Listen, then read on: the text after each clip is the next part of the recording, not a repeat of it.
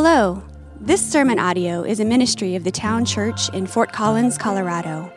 If you would like to learn more about us, how to connect, or how to support us, go to our website, thetownchurch.org. While listening to the Bible preached is a healthy part of our spiritual formation, it is not the whole picture.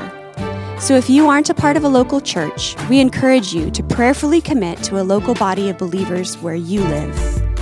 We're glad you can join us, and we hope God uses the following sermon to reveal more of His glory to you. Um, it's good to be with you this morning. My name is Vince. I am one of the elders here at the church, uh, pastor over preaching and vision. So if we haven't met, love to meet you. Met some new faces today, and it's been uh, it's been good to, to meet some of you. Um, it's been good to meet all of you, um, and those who are new, especially. Um, we are looking at God's Word this morning, so if you have a Bible, go ahead and grab it and turn to First John, the book of First John. It's near the back of your Bible. Um, so if you've gotten to Revelation, come back a bit. We together as a church look at God's Word um, from a, a, we grab a book and go go through it from beginning to end. We've been in First John for a couple no uh, yeah a couple months now. Um, we have one more week. So next week is our last week together um, before we hit Advent and, and spend some time celebrating the, the coming of Jesus uh, here to earth. So, um, one more week in this. If you, um, uh, here's a Christmas gift idea. There's a couple of the, the Bible journals out there, and they're free right now. So, just grab one um, and take them and give them to somebody, probably not a part of our church, because they're going to know you got it for free. But uh, there's that. Um, we have been looking at First John, uh, a brief letter from John written probably to the Ephesian church to remind them, to encourage them um, that there is actually a way to know God. There's actually a way to, to know God and know the love of God in His Son. There were some who were beginning to leave the church based on false teaching, false teaching about Jesus, and so they were beginning to, to move away from the church. And this morning, John points all attention to Jesus. The passage we're about to look at points all attention back to Jesus. Not that it wasn't before, um, but it's very clear that, that in the passage we'll read this morning that all attention, the focal point is Jesus. And so 1 John chapter 5 is what we're looking at. If you have found it and you're able this morning, I'm going to invite you to stand with me as we read from God's holy and inspired word. Verses 1 through 12 this morning, chapter 5. Here's what God's word says. Everyone who believes that Jesus is the Christ has been born of God, and everyone who loves the Father loves whoever has been born of him. By this we know that we love the children of God, when we love God and obey his commandments. For this is the love of God, that we keep his commandments, and his commandments are not burdensome. For everyone who has been born of God overcomes the world. And this is the victory that has overcome the world our faith. Who is it that overcomes the world except the one who believes that Jesus is the Son of God? This is he who came by water and blood, Jesus Christ. Not by the water only, but by the water and the blood. And the Spirit is the one who testifies, because the Spirit is the truth. For there are three that testified the Spirit, and the water, and the blood. And these three agree. If we receive the testimony of men, the testimony of God is greater, for this is the testimony of God that he is borne concerning his Son. Whoever believes in the Son of God has the testimony in himself. Whoever does not believe God has made him a liar, because he has not believed in the testimony that God has borne concerning his Son. All this is the testimony that God gave us eternal life, and this life is in his Son. Whoever has the Son has life. Whoever does not have the Son of God does not have life.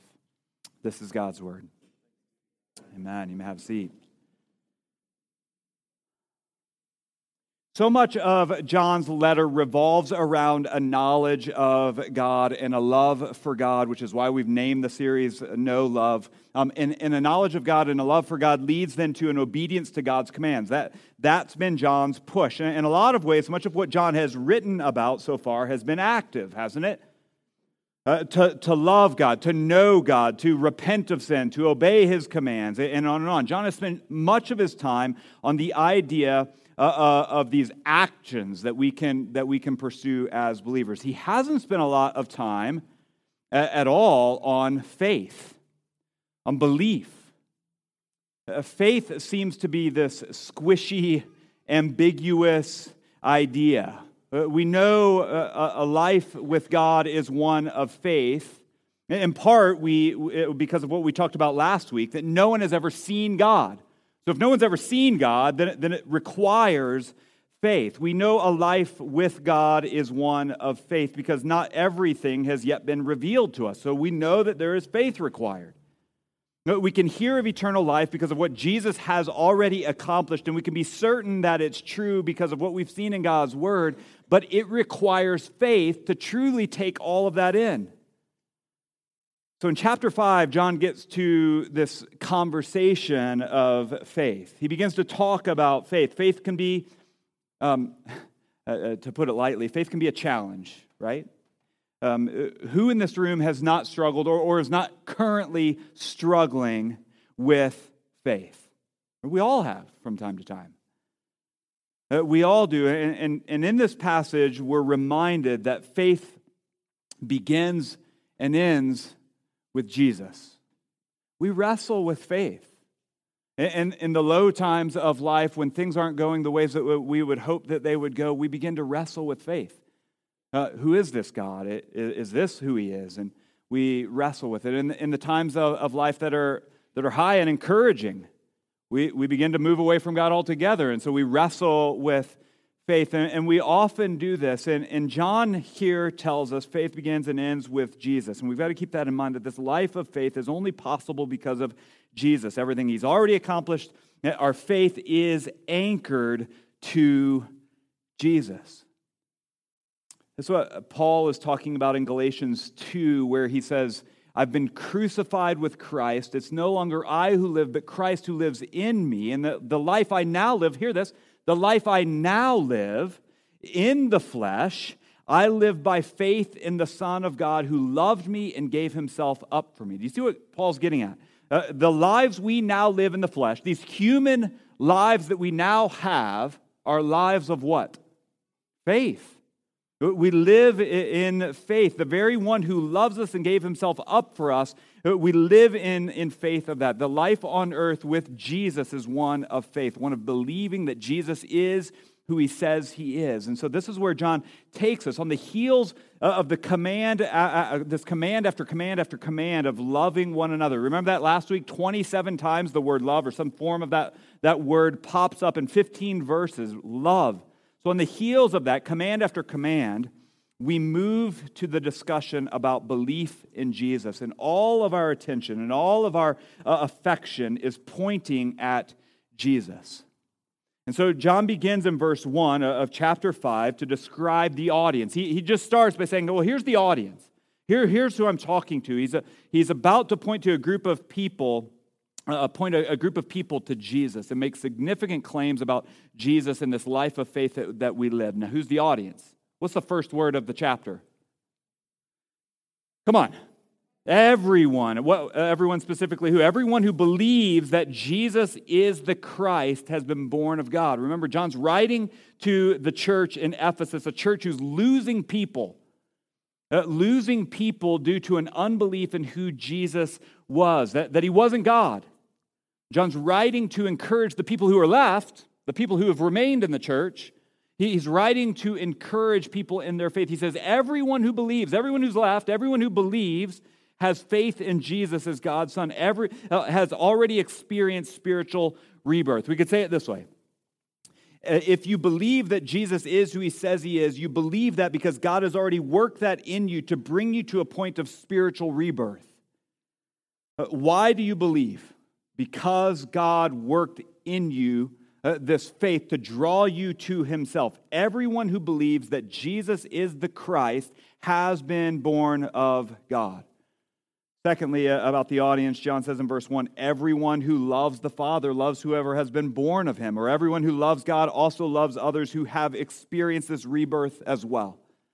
That's the audience. If you've experienced rebirth from God, you believe that Jesus is the Christ, you have a love for God and for others. If that's you, you are the audience. And now that the audience has been set, John begins into what he wants to say, and it's this loving God, we obey. That's the direction. Loving God, we obey. He, he reverses the repeated argument a bit from what we've seen over the, over the last several weeks. This is how we know we love others, the, the other children of God, when we love God. Uh, throughout the letter, we've seen John reassure his readers that they know God, and it's obvious they love other when it's obvious they love other believers. But here he reverses that; he flips it over the other way. So, so what he's trying to say is, is both are vital, right? That, that you would love God, and, and it's known that you love God by loving others, and you love others, and it's known that you love others because you love God. Both are vital. It's obvious that you love other believers when you love God, but the focal point is what? Is who, I should say. It's God not you, it's not others, it's God. Obedience to Him. But who defines what it looks like for me to love God? Have you ever thought about that? What's it, how do I love God? What's that look like? How, how do I do that? We've defined what it looks like for me to love other believers. That feels more tangible. It's right here, it's right in front of us. I'm to love them sacrificially in the ways that Jesus has, has shown us, not wanting anything in return. I, am I'm sacrificially giving. It's humble, it's out of humility. We know what it means to love others, and by God's grace, we're, we're growing in these things. Uh, we know what that looks like, but who defines what it looks like for me to love God? Because God doesn't need anything from us, right? God's not looking for anything in return. He's not, he's not wanting us to, to bear his burdens. How am I to love God? Look at verse 2 again. He says, By this we know that we love the children of God when we love God and obey his commands. Keep reading into verse 3. For this is the love of God, or, or this is the love toward God that we do what? That we keep his commandments. Right? John equates keeping God's commandments with loving God. You see that? He equates the two, keeping God's commandments with loving him. Now, why does John equate those two things? Here's why, very simple answer because it's all over the Bible. It's all over the Bible. God equates those two things. He puts those things together. We'll, we'll hit just a few of these. I'll, I'll show you a glimpse. There, there's hundreds of verses that show us this. Deuteronomy chapter 6. You shall love the Lord your God with all your heart, with all your soul, with all your, uh, with all your might. And these words that I command you, you uh, today shall be on your heart. Right? The, those things are pushed together. Deuteronomy 11. You shall therefore love the Lord your God and keep his charge, his statutes, his rules, and his commandments. Those things are slammed together. Right? You obey those things. Uh, I'm sorry, that was Deuteronomy uh, 11 1. Deuteronomy 11 3. And if you in, will indeed obey my commandments that I command you today to love the Lord your God, to serve him with all your heart and with all your soul, those things are, are shoved together love and, and obedience. Joshua 22. Only be very careful to observe the commandment that the law of Moses, the servant of the Lord, commanded you to do what? Love the Lord your God and to walk in all of his ways. We could go on, hundreds and hundreds of verses that show the love of God and, and keeping his commandments are slammed together. So, how do we love God? At least in part, we love God by obeying what He's commanded us to do. Loving God, we obey. In our love for God, we obey. Now, our first thought is this in, in that. Our first thought is that's not a fun relationship, right? No one would enter into that relationship, uh, humanly speaking. That's not a relationship I care to have. The only way that I can show my love for you is by doing everything you've asked me to do. So here's 500 things that I'm asking you to do. And you have to do them, and that's how you show your love. That, that's not something that we would jump into. Right? In fact, your love would then quickly become a duty, wouldn't it? Quickly become a chore. It would quickly become burdensome. But what does John say about our love for God shown through our obedience? Verse 3. He says, His commandments are not burdensome, not a burden. Uh, John knows exactly what we're thinking. That's a burden. No, no, it's not. It's not burdensome. When you, when you hear that to love God is to keep his commandments, you feel the weight of that. You, you sense that burden, right? But John says, no, it's not a burden. How can John say God's commandments are not burdensome? He can say that for a couple reasons. One, as the Spirit uh, continues to work on us by grace, we grow to enjoy in obedience more and more. Have you experienced that? As the Spirit works on you, continues to press in on you, you, you begin to enjoy obedience more and more. It's not, not a chore. The Spirit's work in your life, it's not out of duty, it becomes a joy. And then, secondly, the, uh, God's commands are not burdensome because where we fall short, Jesus is perfectly obedient.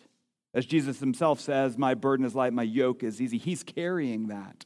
That, that burden is not heavy. Our burden was placed on him, and we're able to freely love by freely obeying. Loving God, we uh, obey. And John doesn't stop there. He, he continues on and, and says, Believing in God, we overcome. We overcome sin and the evil, evil of this world. Verse 4, he, says, Everyone who has been born of God overcomes the world. How? John, John tells us there is one way we have victory and we overcome this world. Do you see it at the end of verse 4? What is it? Pause. What does he say? Our faith. How do we overcome? How do we have victory over the evil of this world, the sin in this world? Our faith. The world does not hold in high esteem love for others and love for God, and they have not uh, set themselves toward obedience to His commands, and we have victory over the things of this world. How? Our faith.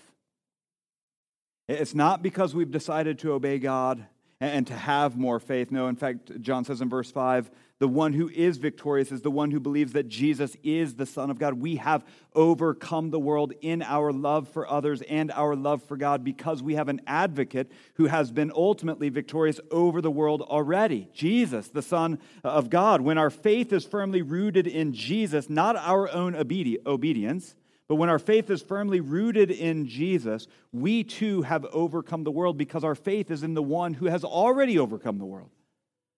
Loving God, we obey. Believing in God, we overcome. And all of this goes back to one person. All of the attention is pointed to one person. Our obedience is weak, but Jesus is perfectly obedient.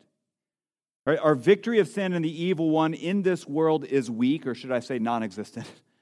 Right? Our victory on our own is, is not there without the one, Jesus, who has already overcome that for us. So, all of this, John's prepping us, all of it is pointing our attention to Jesus. In fact, all of life's attention must be pointed to, to Jesus. In this life, our faith is rooted in, grounded in, anchored in Jesus. But, but if we think Jesus is a weak God, and if we think that, that, that only on Sunday mornings for, for an hour and a half our attention is going to be on Him, our faith will waver and shift and our eyes will increasingly become more and more on ourselves. Have you experienced that? Where you think, well, you know, I'll reboot this on Sunday. It's Wednesday afternoon. I'll, I'll just reboot that on Sunday for an hour and a half, hour and 40 if he goes long, right? And, and we'll just reboot that again. And if that's the case, if that's where your faith is anchored for a little bit of time on a Sunday morning, it's going to waver it's going to shift, and our eyes will become increasingly on ourselves. When I begin to feel my faith shifting about, which I do, when I begin to feel my faith um, uh, moving and, and, and, shifting about, and the focus becomes uh, on me, my, my focus is less and less on Jesus, I, I, I have to, to snap out of that and reorient my own thinking. And, and a place I often go, there's several places in God's word where, where I would go, but one that I often go to is just to, to, to sort of kickstart my, my own eyes back on Jesus is Colossians 1, where, where Paul says, He, Jesus, is the image of the invisible God, the firstborn of all creation. For by him all things were created in heaven and on earth, visible and invisible, whether thrones or dominions or rulers or authorities. All things were created through him and for him.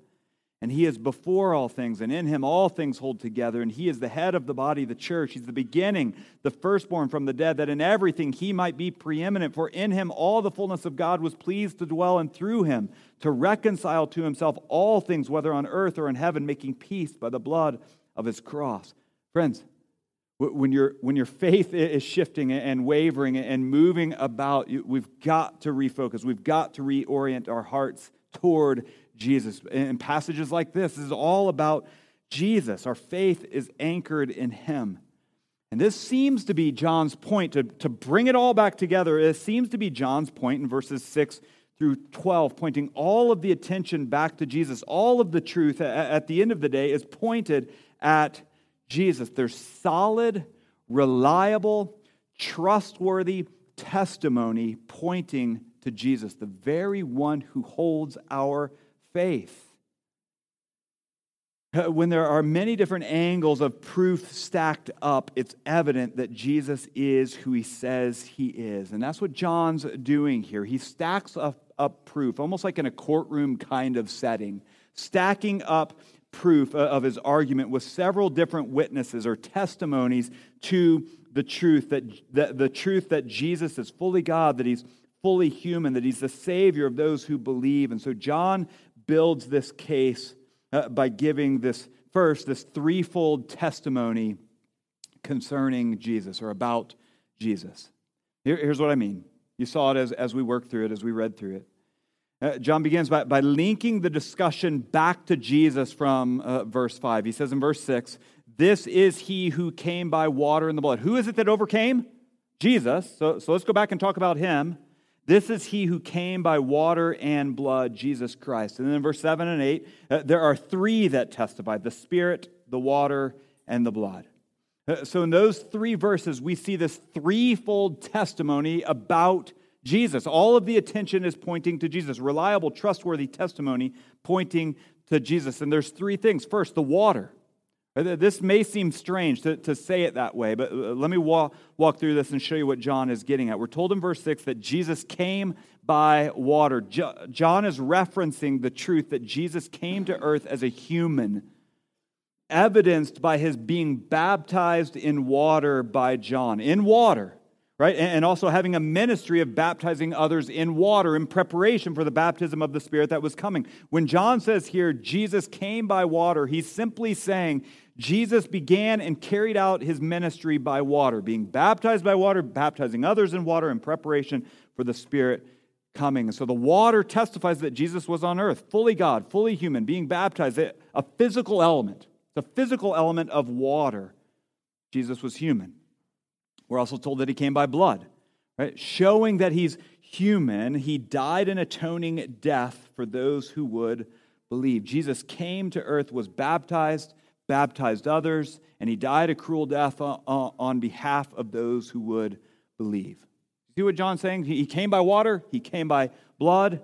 Uh, the problem, though, was this that there were some in the Ephesian church who had broken away from the church, believing that Jesus only came as human, only came by water, and was not actually the atonement of our sins by, by the shedding of his blood. Those who broke away from the church were comfortable saying Jesus was on earth and had an earthly ministry uh, of baptism, but they weren't comfortable saying Jesus also paid the penalty for our sins through his death on a cross. And so John says in verse 6 Jesus didn't come just by water. He didn't come just by water only, but by water and the blood. Both have to exist. Both are true. Both are spoken of throughout Scripture. Our faith in Jesus is anchored in the Jesus who came to earth, yes, but to give his life to pay the penalty of sin's condemnation. Water and blood. Strange way of saying it, we may think, but, but getting into that, that's what John is saying. Now, our current context doesn't seem too far removed from John's, does it? We've talked about this over, over the last several weeks, but, but people in our current context, our, our current cultural um, moment, want this part of Jesus, but not that part of Jesus. And there, there's this picking and choosing of what they want. They, they know he came to earth and, and he uh, participated here on earth. And yeah, we need to be more like Jesus here on earth. But that, that part about sin and sin's consequences being death, and that death being a need to be, to be paid for by a Savior, that's less appealing. People don't want to get into that. And so when it comes to the truth about Jesus as the Son of God and sacrifice for sins, we, we can't pick and choose. John's getting at it here. It came by water and the blood. Each part is crucial to knowing and understanding who Jesus is and believing the testimony about him. There's a third testimony. Uh, there's a, there's a third uh, way of speaking, witnessing about Jesus, the Spirit. John tells us that the Spirit is the one who testifies, or the, the Spirit is the one who speaks the truth to us. We have a, a helper who testifies to the truth about Jesus. And John tells us that that Spirit is truth. Can't take that for granted. Right? Jesus left the Spirit as our help in part to testify to us that Jesus is who he says he is. And so put those all together this threefold testimony or this witness uh, about Jesus, the water, the blood, and the Spirit coming together to agree with each other. John tells us that. They agree. They're, they're all speaking the same thing. They're all telling the same story. They aren't, they're, they're not telling different stories about Jesus. It's all the same, anchoring our belief in the same truth, Jesus. I think for application here, um, uh, to, to think through this, if you're wrestling in your faith, if you're struggling in belief, you're struggling in your faith, for, for whatever reason that is, I think for application for us, we, it's simple, and, and it may seem um, uh, trite, but, but to think through it this way, to take time regularly to indulge in the testimony of all three of these. Maybe even this week, to begin to think through this, to take time to look at the ministry of Jesus here on earth, right? The water. What did Jesus do here on earth? What was his, what was his um, walk like here on earth? Uh, Ezra and I, several um, weeks ago, began reading through the gospel account of John in those first chapters. You just see Jesus' ministry here on earth, what that looks like. And so we began reading that with, with our boys and just focusing in on that. He came to earth, was baptized by the very, by the very water he spoke into existence. He came to pay sin's penalty of death by, by dying himself, shedding his own blood. Spend some time regularly taking in the truth of that testimony. He came to earth and he gave his life. That's what we do every week as we gather around these tables. We're, we're remembering that testimony. We're agreeing with that testimony that he, he gave his life. His body was broken, his blood was shed. Are, are you struggling in your faith? Take some time this week to study and to meditate on the testimony of the Spirit. The Spirit is truth and has been left by Jesus as our help that we would see more of Jesus. So begin, even in the morning, to say, Spirit, would you show me more of Jesus today? As I open up the word, would you show me more of Jesus? We need all three of those testimonies that agree with one another, pointing to Jesus. John continues in verse 9 to show us the testimony of God concerning Jesus, the testimony of God about Jesus. Not just those three, but, but God jumps in as well and has testimony. In fact, John tells us that his testimony is greater than the testimony of man. The, testimony of God is what? His word. The truth of his word. Men and women have all kinds of things to say about Jesus, but if it doesn't line up with the testimony of God, to say it lightly, it's false. Right? Our, our, belief in Jesus must be tied directly to the testimony of God, the Word of God, not simply our feelings about Jesus or the ways in which we've come to understand Jesus based on our own experience. No, God's testimony is greater than man's. Who needs to hear that this morning? God's testimony is greater than your testimony about who Jesus is. And so we look into that, the testimony uh, of God. We're, we're given that.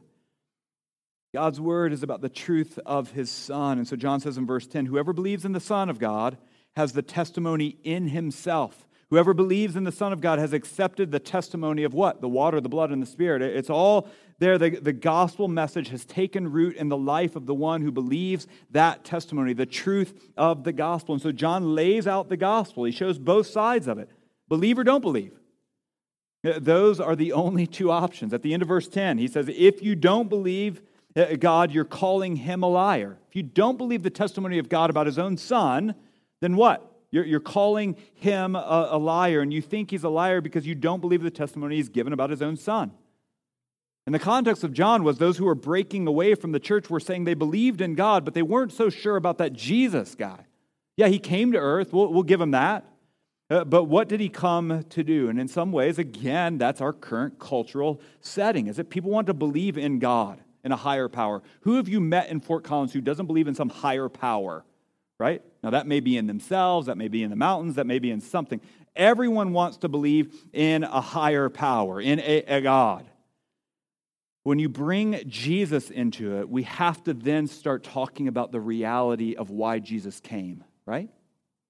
That he paid the penalty of sin. What is sin? That we've offended God, right? And that's you, and that's me, and that's all of us. People don't like that. And so John says, You're making God himself a liar because God is being witness to his own son. He's pointing attention to his own son. Now, this may sound really simple. You thought that other application was simple. Here's something that's even more simple. In your conversations with others, specifically mention the name Jesus. See what happens. Not just some higher power. Everyone wants that, everyone believes that. But begin to talk uh, about Jesus. Use the name Jesus. When someone asks about your faith, specifically mention Jesus.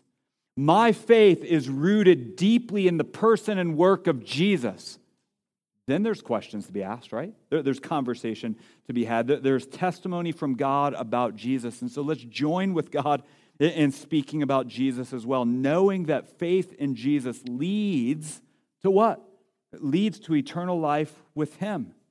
And God's truth speaks to that as well. In fact, John ends this out and he says that there's testimony of God concerning or, or about eternal life, concerning those who believe in his son and those who don't. And what's the testimony?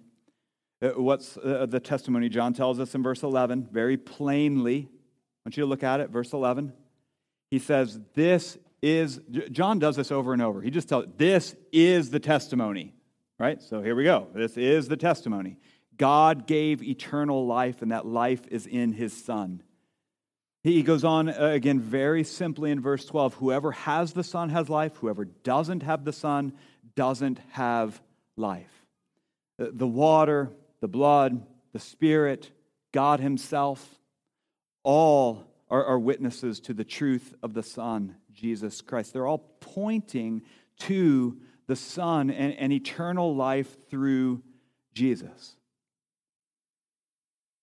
Can you think of better proof that, that, would, that would focus our attention on Jesus. Again, put it in courtroom terms. Can you think of a better witness to bring to the stand to give testimony to the truth of Jesus? Can you, can you think of other witnesses that you would bring? But he came to earth, evidenced by the ministry here through water. He came uh, to earth to give his life, evidenced by the shed blood. He, he left the Spirit to help us. God, uh, God uh, himself gives testimony to the Son, and eternal life is in Jesus alone. Can you think of any better witness that you would put up there on the stand to say, yep, point to Jesus? We've got them here. Uh, we read this passage then as a passage of encouragement for those who are wrestling today in their faith, for, for, for those who are struggling in their faith, for those who, who, who have over the past two years struggled in their faith. Been a lot of us. For those who, not just over the past two years, maybe that's your life in general. It's been a constant struggle of, uh, uh of faith. This life has worn you down. We read this passage, a passage like this of, it is one of encouragement. In our love for God, we obey. Uh, by faith in Jesus, we, by the power of Jesus, overcome the world. We overcome sin, not on our own, but, but through the Spirit's work in us because He's already co- overcome it for us. All of that points to Jesus. All of the truth of God's word points to Jesus. Friend, can I just ask you this? We'll close here.